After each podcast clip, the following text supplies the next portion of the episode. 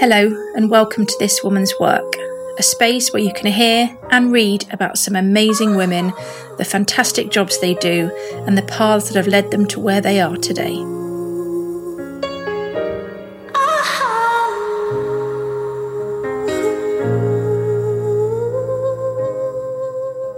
So I'm here today with TJ. Hi TJ. Hi Michelle.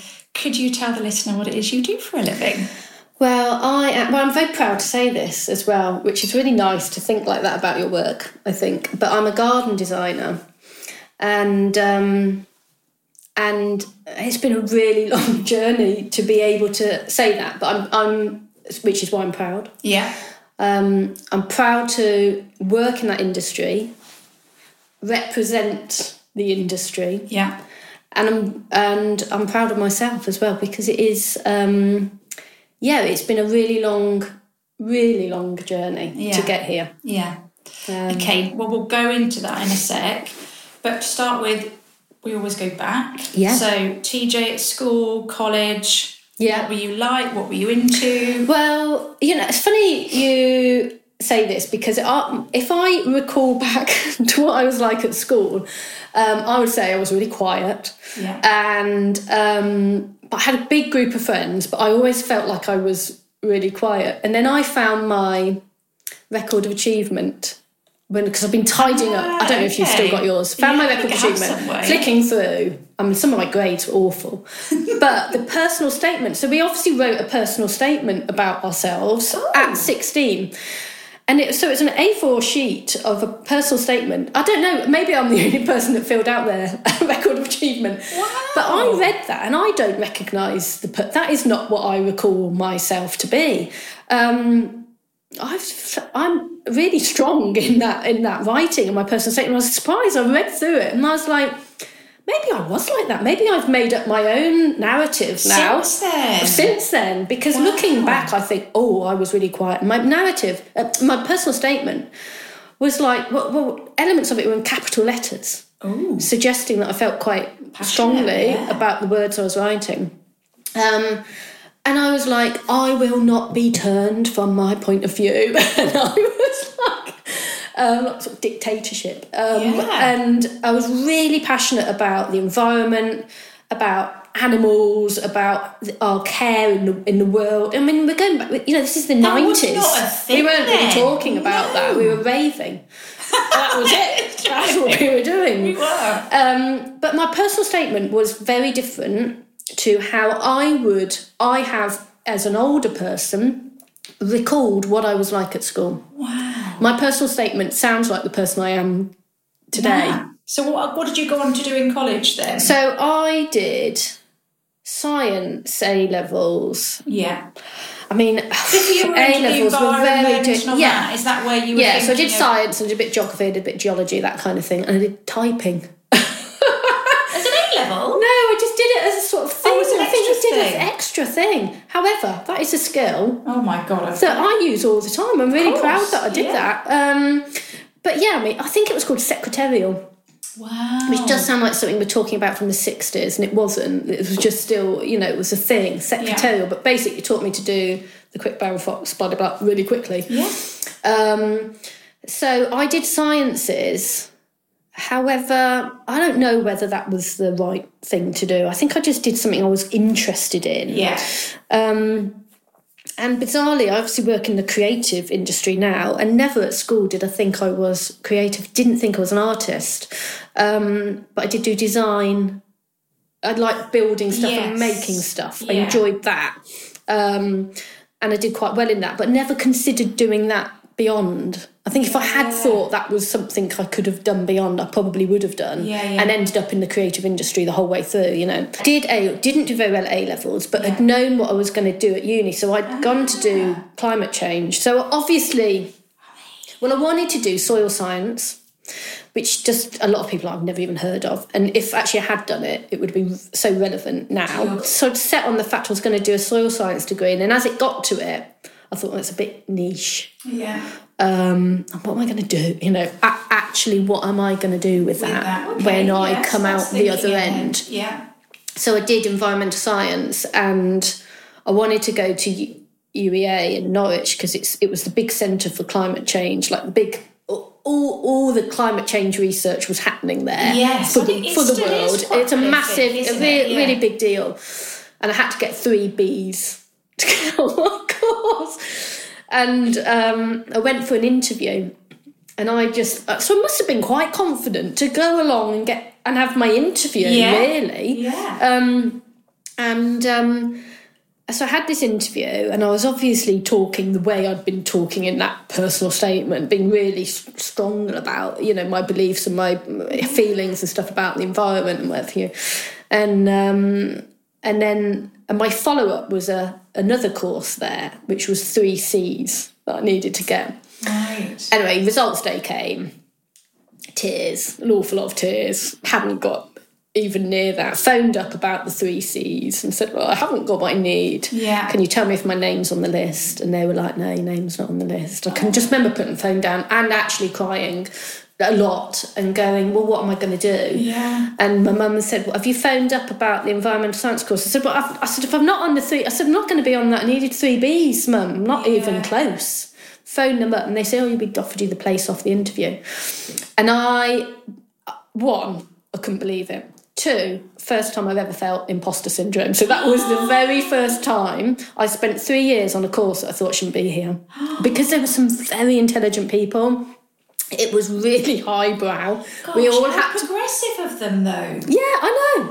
Interview. Yeah. I got a 2-1, which I couldn't believe. God, but this is a theme. No mean feat in that kind of... But this is a theme through my career, is that I'm never expecting to get what I get.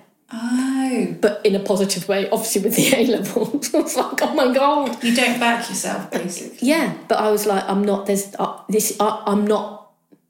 they're looking for, that sort of feeling. I did apply to do a master's in tropical meteorology. So I had 2 offers of places, one at the University of Honolulu in Hawaii. Oh my gosh. I know.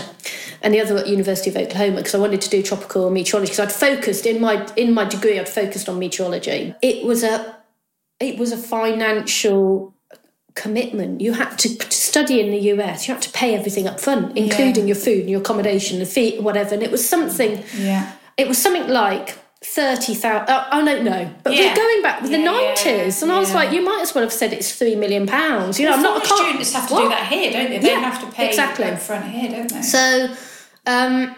So I didn't do it, and then I thought, I don't really know what I'm going to do. Well, I came back, went into hospitality because I was working at Stafford. Okay, because I'd worked there for ages. Went in there and just such a great group of people. I had the opportunity to take over the wine cellars there, and you know what, I would have stayed in hospitality. Again, it's nothing to do with science, but I loved that industry, so I took over the wine cellars and was taught wine, which was amazing.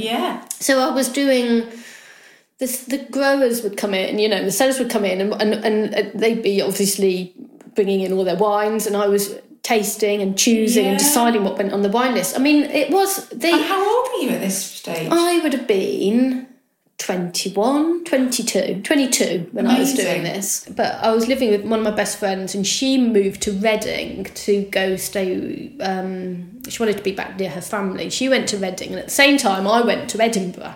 Oh. Random. And got a job in a hotel up there. Hated the first job, but loved the city, lived there for a year. And then she said, why don't you come to Reading? And I said, well, what am I going to do? And I looked in the Guardian graduate pages, and there were recruitment. So recruitment was such a big thing back then in the late 90s. So this was 99, 2000. And I saw an advert, and they were like, we're taking graduates. And I was like, well, I could do that. Moved to Reading and went into recruitment. And that was 2000. Worked for Huxley Associates, and I've gone from working in a job where I'm making enough money to live to a job where suddenly I've got big big paychecks. Yeah, because also back then, which people today, young kids today, won't know, because there wasn't really the internet then. No, like there was no online job ads. People weren't job sites. We were printing off CVs, which sounds ridiculous. How you got a job? Yeah, exactly. We were printing off CVs, big stack of CVs, phoning through people, making notes on the CVs, phoning up your clients. It was an awful lot of talking to people. One month, I came home with a paycheck that was the same as I'd earned in the year that I'd worked in. Wow. I mean, it wasn't always like that. Went through a couple of different companies there and did that for 5 years. I was a senior consultant, and then I was pregnant with my first child at 29. So I was 29 by then. Yeah. Pregnant with my first child. And so I said to them, right, this is what I'd like to do. Very forward thinking of me. This is what I'd like to do. I'd like to be able to maybe do this over four days a week. Yeah. And then have sort of 3 days off. Just sort of thought I could do that, and they said no, it's not. Nah, that's not possible. You can do that. So appealed. HR came down from London. The whole lot. Group of people, blah, blah, blah, blah, appealed, and they said. And how heavily pregnant were you at this point? Heavily pregnant, and also had awful morning sickness. Absolutely awful morning sickness. So I felt. So I mean, considering how I felt, heavily pregnant, and I was still prepared to go. No, this isn't right. This isn't right. You shouldn't be saying this to me, and I'm showing you how I can do this. So did all the appeal. Nope. Even HR can remember, and I can remember phoning the HR lady from home and speaking to her on the phone, and I was crying. I was angry. Yeah, that's what I was. I thought someone's taking this away from me, and I can do this. So I had our daughter, and then 4 weeks early.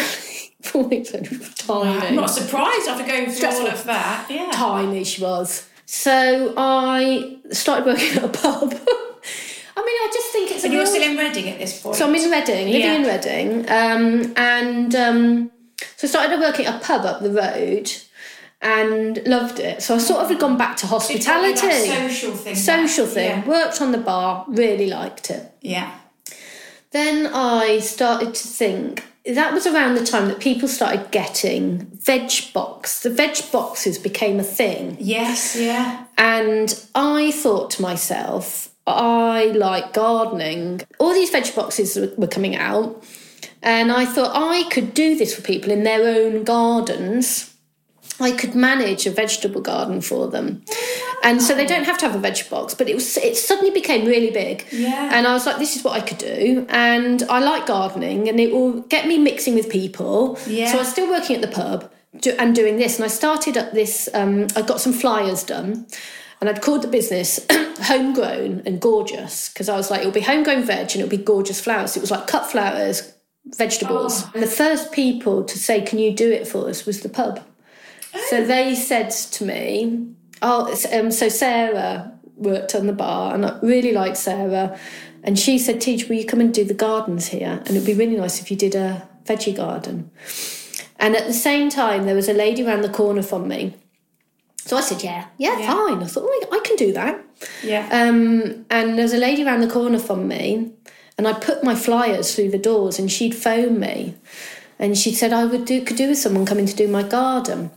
And I said, okay, sir. So I had literally had a wheelbarrow. I promise you, I had a wheelbarrow with a pair of secateurs, a spade, a fork, gloves. Basic, that was it. Yeah. Walked round the corner, went to this lady. She gave me £12.50, and I walked back. And I did her something like twice a week or something. I went there. So I earned 25 quid a week, and I could not have been happier about earning my own money. Yeah. And I was in control, £25 a week. Doing and that, I promise you, that was where it started. So that sort of gradually got a little bit bigger. And I bought a van. Oh. I know, and I had my logo on it. I was going to say, did you logo really it? Happy with that, Homegrown and Gorgeous. And I did that for about 3 years. And then to the point that I'd got... too much work. I couldn't. I'd filled up my time. So going back to the pub, Sarah at the pub, so she'd asked me obviously to do these veggie gardens, and I did it. And then the pub, they were part of a chain, and they said, "Oh, we've got another pub not too far away that was down at where was that? It was on the A4, just the other side of Reading." And they said, "Oh, will you come down there? Because we've closed it for renovation, but we want to do the garden." So I said, yeah. I had to stand in this office with these architects. And they were pulling out these plans. I'd never seen a plan in my life. Never. And I couldn't understand it. And they were talking about scales. And they were talking about steps. And I was like, and ergonomics. And I just didn't get it. And they were like, so what we'd like you to do, and they gave me this budget, which sounded absolutely enormous. We'd just like you to plant this stuff up. And I was like, and I just said, okay. And I came home and I said to my husband, he just looked like, not again, okay. Yeah, okay. And I was so nervous because I thought that someone's misrepresented me.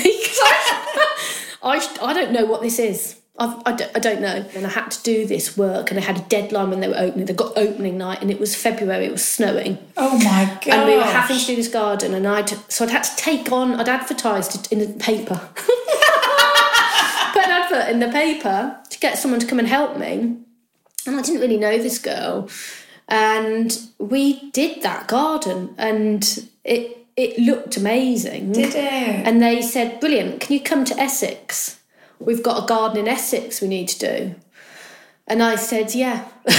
So we then went to Essex and we did it for another pub. So I sort of grew that over time. I did that for about 5 years. I had 2 vans. I employed people. So I had 3 women and we were all mums, you know, what have you. And everyone was like, right, I can work till 2 and then I've got to pick fine. Everything was fine. I'd taken away the barriers that made it really hard to be a working breastfeeding mum or someone who's got to pick someone up, or a mum who's got someone who's ill. I really, really enjoyed that. And then we sold everything, went travelling. There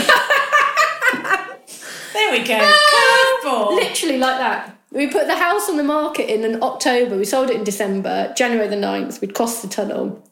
Sold absolutely everything. Wow. Put a handful of things in storage. Yeah. And had no plan at all, took the girls out of school. We did that with no plan at all. Wow. And we took a year, basically, took them out, and we did the whole of Europe. So we didn't do, you know, most people would go to, I don't know, the Far East, Australia, whatever. And we didn't. We did 32 countries. Wow. 90 stops. Yeah.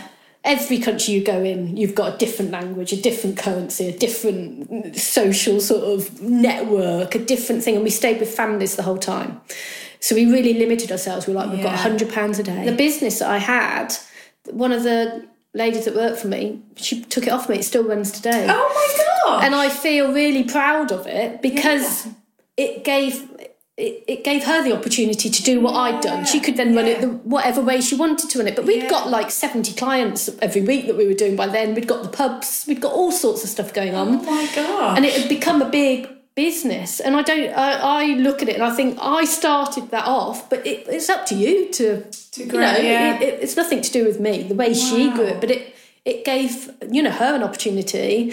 So that was really nice. And then I thought, well, I'm not going to go back to what I'd class as maintenance work that I'd done, because actually to make money in that, to make it worthwhile, I needed quite a lot of staff. I needed a lot of vehicles. I needed a lot of insurance. I needed a lot of... There's a lot to set up again, An awful lot to set up. Yeah. And that is time-consuming. And having spent a year travelling... And having that... I knew I wanted a work-life balance. Horrible word, work-life balance. I'm sure someone's going to come up with something much nicer.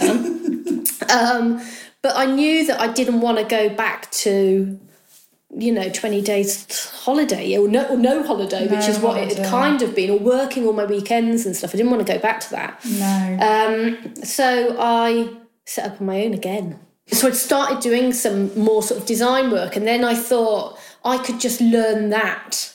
I could learn the design work, but the practical, you know, so let me do this for you and then do it. Yes, okay. And I thought I could do that, which is better than doing the maintenance, because then I could do that sort of, you know, as and when sort of thing. And so I set that up here, and I called it Viridis, and which was a Latin name for sort of fresh and green and young, youthful. Yes, love it.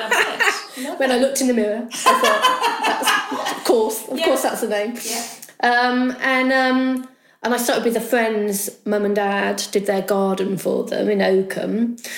And again, I was just back at that beginning of, I don't really know what I'm doing. I am self-taught. I'm totally self-taught until over the last couple of years.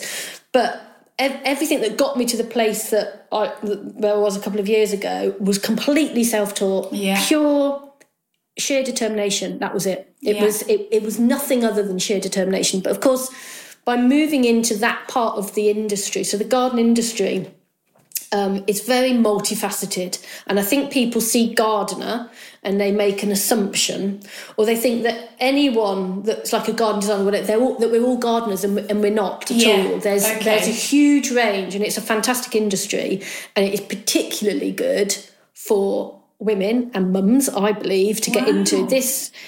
That is who I was. Yeah. You know, I was a mum with two kids, trying to work around children. Trying to be a great mum. And it's got me to where I am now. Yeah. This industry has supported me to get there. Brilliant. So it is a fantastic industry to think about. I know you have a little life in your head. I know you have a lot of strength left. I know you have a little life in your head. I know. But it's very multifaceted. You could advertise as a gardener and pick up some skills and you will get work. I promise you, people, you will get work. And to be fair, when I moved into projects, so ultimately I'm moving into landscaping then. Yeah. So landscaping is... And sorry, do you mind me asking, are you going to go into this? Were you designing pen and paper, or was it on computers? I have still got all of my notebooks from the years. Wow. Not on computer. Yeah. Not now, but then, no. This was me just with a scrap of paper, going to a client, talking to them, enjoying that interaction. Again, back to hospitality, it's the same thing. Yes. Understanding what they needed, what they wanted, who they were, and you could bring it to life and then go, well, why don't we do something like this? Then you could sit there and it'd be really nice, and your cat would like it there, and it, honestly, that's what it was. And so of course I've now stepped into landscaping, which is the construction side of gardening, just in case it's not clear. Gardeners are maintaining something that's already there. Yeah. And landscapers are putting something in that isn't currently there. Almost like sculpting something. Yeah, exactly. Yeah. And so, of course, I've stepped from an industry where I'm surrounded by women into an industry where I pretty much never came across a woman again. No. And so that's sort of that... which I didn't pick up. My husband picked up on it way more than I did. First couple of years, I had to employ people to come and do the work I didn't know, and I had to watch them and make notes, because I was like, I don't know how you do paving. I don't know how you build a wall. I don't know how you do footings. I don't know what my cement mix should be like. I don't know how I should be prepping this. I don't know how I should be dealing with drainage. I don't know this. But you did it to learn as well. So for 2 years, I had to employ men. Yeah. To come and be in control, really. And I was sort of the interaction between the client and that person. But I'd be there, you know, next to them on my own little kneeler, passing stuff, lifting things, bringing it and watching. After about 2 years, I thought, I've got a book of skills here that I've written down. Yeah. And then I thought, I'll do this myself. So I then just had people doing the job I was doing. Just going back to that, we were talking about what it's like to be a female in a man's world, not on site, because they're my people I've chosen, and they're respectful to me. Yeah, not there. But at suppliers, I mean, I had a fantastic supplier that I used all the time, but it was more jokey. Yeah, here she comes. I bet she doesn't know what she needs. Yeah. That. Oh, did you not order enough? You know, so I'll be, come in. Can I have another ton? Just put it on the back of the truck. oh, did you not order enough last time? And sometimes I'd be like, it's not that I haven't ordered enough, it's just the truck only takes so much weight and I can't take it all at once. Yes. Yeah. Or it's just, why am I justified? Yeah, exactly. Whereas all the blokes that come in, they're just over-ordering and leaving it on site. And I'm like, I don't want to leave stuff to my client. Always over-order. And I'm like, it's my client's money. It's not my money. It's my client's money that I'm spending. I loved that work. Yeah. But I knew I was working in a... I knew people weren't expecting to see a female come along and build this for... I knew it. And so I'd started also using my full name, Teresa. That was when I started using Teresa. So I'm christened Teresa, but no one has ever called me Teresa. No. Ever. From about the age of one, people straight away called me my initials. So I've been TJ. So for that whole Viridis business, I was called Teresa because I knew that if I put TJ, people would assume I was a man. Oh. And actually, the uniqueness was the fact I wasn't male, I was female. So I had a huge number of clients that were female, or older women, or older men, or whatever. That not older men, that sounds like I don't know, but older people who maybe thought, you can get your qualifications. And of course, everybody around me is going, I'm on a day release or whatever, and I'm going to college. I was earning good money, but I had nothing to show for it. In that, if I broke my leg or I'd hurt my elbow, and it's still a bit of a weak point now. I've got nothing. I've got no income. I haven't got anything. And I thought, I've done gardens, I've done maintenance, I've worked for private clients, I've worked for pubs and restaurants. Yeah. I've gone into construction, I've watched construction, I've done my own construction, I've built 80 gardens or whatever I've built. Wow. I could be a designer. And never any of that point did I call myself a garden designer, even though I was designing for them. Okay. I'm not got a piece of paper that says, teach. She'd gone from being a gardener to a landscaper. And then into a designer. Wow, okay. And I knew other people were saying, well, who's doing the design work? And I'm like, well, I'll do the design work. But I wasn't really charging for that work, and it was very organic. It was how I felt in the space. I was like, oh, this is what we should do, So I was starting to think that and putting that on paper. But in my mind, I was like, I'm not a designer. It's a disservice to the garden design world to call myself a garden designer, because I am not it. Yeah. And I want to be it. Yeah. And I started looking at courses, and I thought, there's loads of places you can do a garden design course. And I thought, I don't want to do it at loads of places. I thought, I deserve to do it at the place, And I'd done my research, and I knew that Inchbald, which is where I studied in London, was the place. Wow. So I applied. It wasn't just like that. This is something I'd been dreaming about for a while. And I just financially, I was like, I can't take a year out and pay for it. I'm going to have to find 150 grand from somewhere to survive for a year, pay for the course, all my travel. Yeah. The kit, I've still got the girl. I didn't want to leave the girls, I waited for Georgia to go into secondary school, and a year into secondary school. Yeah. And Olivia was in, the end of secondary doing GCSEs. And I was like, oh, I don't really want to do it in the GCSE year because I need to be around. So all these things I'm thinking. As a mum? Yeah, as a mum, because that's still, everything has always worked around those girls. Yeah. So I'd got a list. I just knew, Inchbald. I kept looking at the website and thinking, I'm never going to go. I know I'm never going to go here because it's just not going to be achievable for me. COVID then happened. And I thought, well, if we can get through COVID, because we earned so much less money... And I thought, I think we can do this. So I sold, again, everything. A bit like we sold everything in the house. I sold everything again. So I sold my van, sold my tools, sold the sold all of this stuff. To raise the capital. To raise the money to do the course and to invest in myself, Wow. So before we'd done it and we'd invested in ourselves sort of, holistically with the travelling. Yeah. And now this was like, and I was like, I'm now in my... I'm 45 or whatever, and this is the first time, even though I've been to university, it's the first time I feel like I'm investing in my career with a piece of paper. So I applied to Inchbald, got offered, went. So, of course, this is in London, in Sloane Square. I mean, this could not be further away from my day-to-day life of digging, I've had my hand down so many people's drains. I tell you.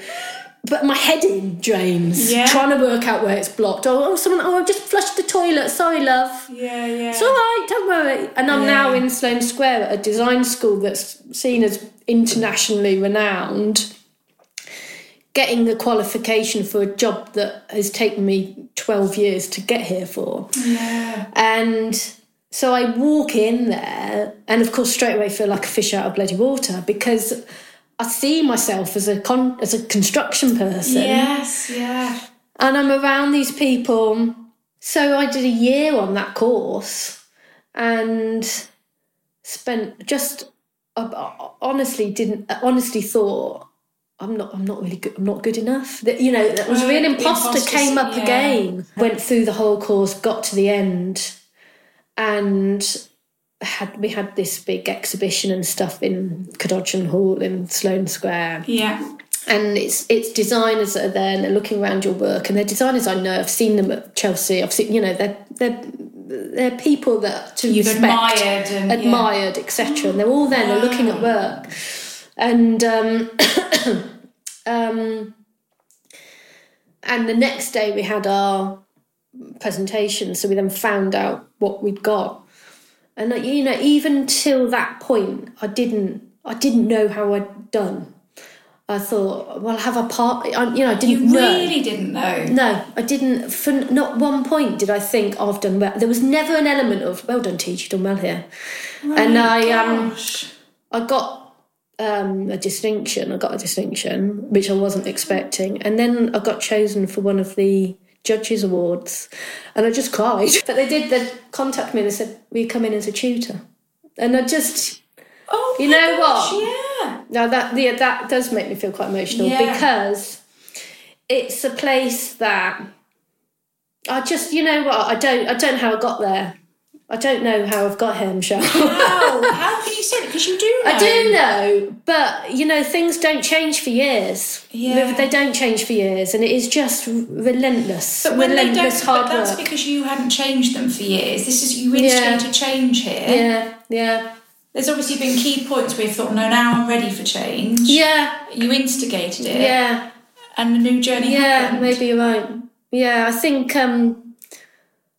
I'm just so honoured, really, to have been asked as massively. So I tutor there. So I'm tutoring there at the moment. So I spend 3 days a week tutoring at, and it is so wonderful because I'm around new people and they're asking you stuff, and I feel I can share some of my joy. I mean, I work. Don't get me wrong. I've got my own clients up here, and I'm busy, and I did a show garden this year and we got a gold and we were the highest. And I had to build it as well. So I'd gone back to construction and I was like, I've built this. And every part of it. Yeah, exactly the same. It was men everywhere. I mean, it was fantastic because I was back in my tribe. I do another show next year for a really big charity that I'm really honoured to represent. And that's my first RHS show. Again, with the same designer that I worked with this year. And that's our in to the RHS. And you've got to get into the RHS. Yeah. You've got to get that under your belt and prove yourself there. So it's just another opportunity of proving yourself before you get the chance at Chelsea. And I'm really honoured that this... I mean, I can't say who it is yet, but at some point I'll be able to talk about it. Yeah. It's a fantastic, very well-known charity that do amazing work and have asked us, can you represent our charity at the RHS for our show garden? And these things mean a huge amount to me. Yeah. Wow. It's lovely. A great industry to get into, the garden industry. Well, amazing. One of my questions is always, what's next? Well, I've just started this tutoring, so I do that and I love doing that. And I'm very, very happy to work with new people coming into the industry. It's very exciting. It keeps you on your toes. You're learning all the time. Yeah. It's brilliant. So I'm really happy. I've got this RHS show garden at Malvern that is in first week of May, so 2 weeks before Chelsea. Wow. We're in the process of an application for a 2025 Chelsea garden. That's very difficult. It might happen. It might not. It will happen at some point. The fact that it has to be done that far in advance, though, is crazy, isn't it? Easy. Yeah, it's nuts. It is crazy. And I'm working on 3 really lovely projects in this area. The real intelligence in a designer is to design for that client, not I've seen this somewhere before and I'm going to give it to you. Yeah. It's to design for that client only. Yeah. Their house, their location, their situation, their needs, their wants, etc., etc. And if you get that right, maintenance won't be a problem because they will use that space. Yeah. However, a gardener is worth their weight in gold, and there is not enough in the industry. And it's where I started and very quickly got a lot of work. Yeah. And it is great. I was going to say, they're really hard to come by. Very hard to come by. Gardeners and cleaners, really hard. Yeah, exactly. And good ones as well. And if you do a good job... You're booked. You are, exactly. And it's a great industry, I think, for mums, for anyone, for young people. I mean, even if you're coming out of school and you don't know what you're going to do, you can pick up gardening skills, go work with another gardener. They'll take you on and you will quickly create your own... clients. What has been the best thing? If you could pinpoint, if not one best thing about your career, or maybe 2 or 3 key moments that have really stood out, maybe. Being asked by the pubs to do that work, it was probably the first time I thought someone's seen something in me. Yeah. They've seen I can deliver and they're happy for me to do it, X, Y, Z. That. Choosing to go to Inchbald to study. Oh, my God. Getting my award and whatever. Yeah. It wasn't expected. You know, sometimes people are like, I've done really well. Bet I get it. I've done really well or whatever. And I bet there are people in your class that maybe thought that. Yeah, maybe. Maybe they weren't saying. And I was actually shaken. I was like, I can't believe this. Someone's recognised my work. And my work, I promise you, my work did not look like other people's work. I'd done a lino print for my master plan for a garden in Rutland, a big site. And I'd done it as a lino cut because the history of the land was years and years of grazing of animals, and if you think about sheep trails, you know, you get that. And I thought lino would be a great graphic to show that the old, you know, the history of the site, and then how I've worked with that into the new of the site. Gosh. And I put it up on the wall, and I was really proud. And then I looked around at everyone else's, and it was all like cab drawings, and it looked like it should. Yeah. And I was like, oh God, what have I done? And I was just This isn't right. So not a good idea at the time. So not a great idea. Yeah. It wasn't right. Oh. You know, so... But it was. So that, I think a lot of my time at Inchbald and now tutoring there and stuff, that's a real... I'm really... Proud of yourself. I'm really proud to be in the industry and the way I've got here. And to be recognised in the industry. Yeah. So those things, I think. I'm proud of the girls as well, you know. Yeah. Well, your girls are a whole other subject, aren't they? But, okay, what about... I need to rephrase this question. The worst part, which... Are we going to go... Is it really the misogyny? You know, the misogyny didn't actually bother me that much. Okay. Because it didn't change who I was. It was just part of your day-to-day. Yeah, and I'm sure that in...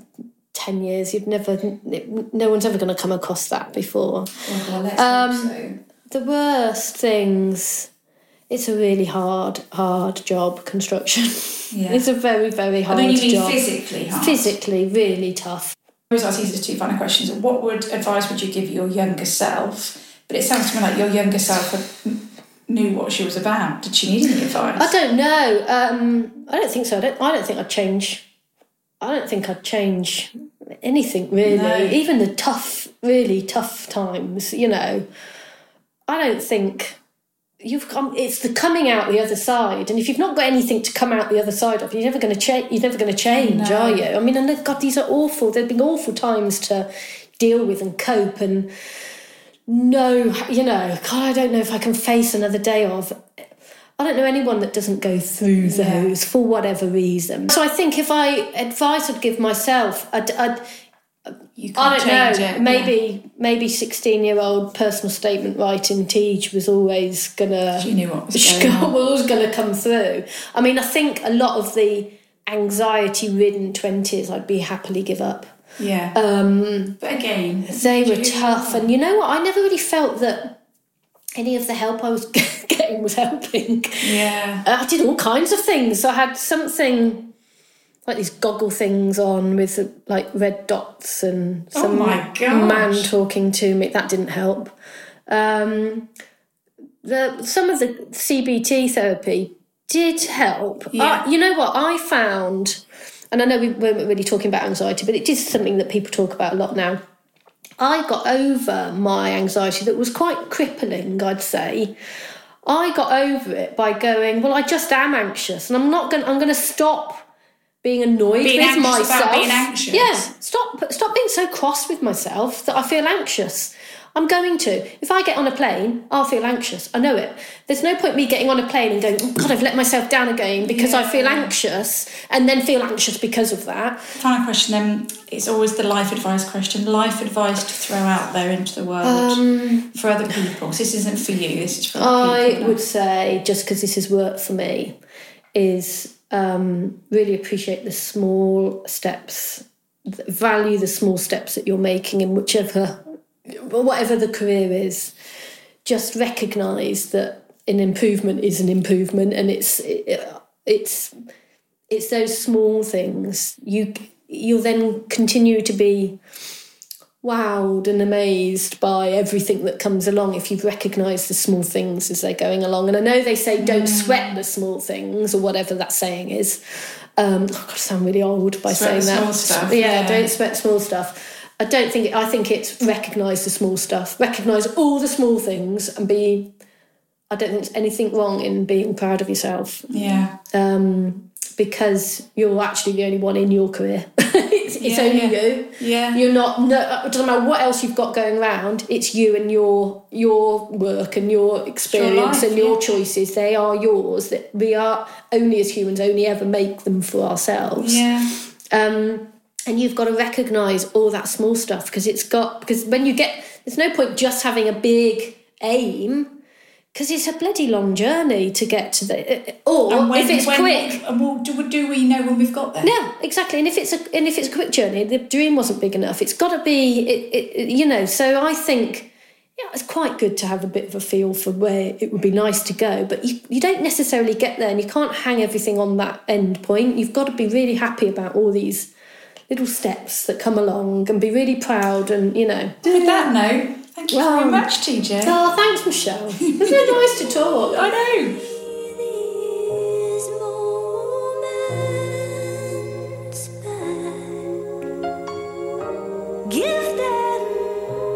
If you would like to hear more about this chat, see some behind-the-scenes pics and some personal profile pics, plus read about how to get started in this industry and or this role, then please go and support us on Patreon. The link is on this podcast page and across all of our socials. Sincere thanks in advance.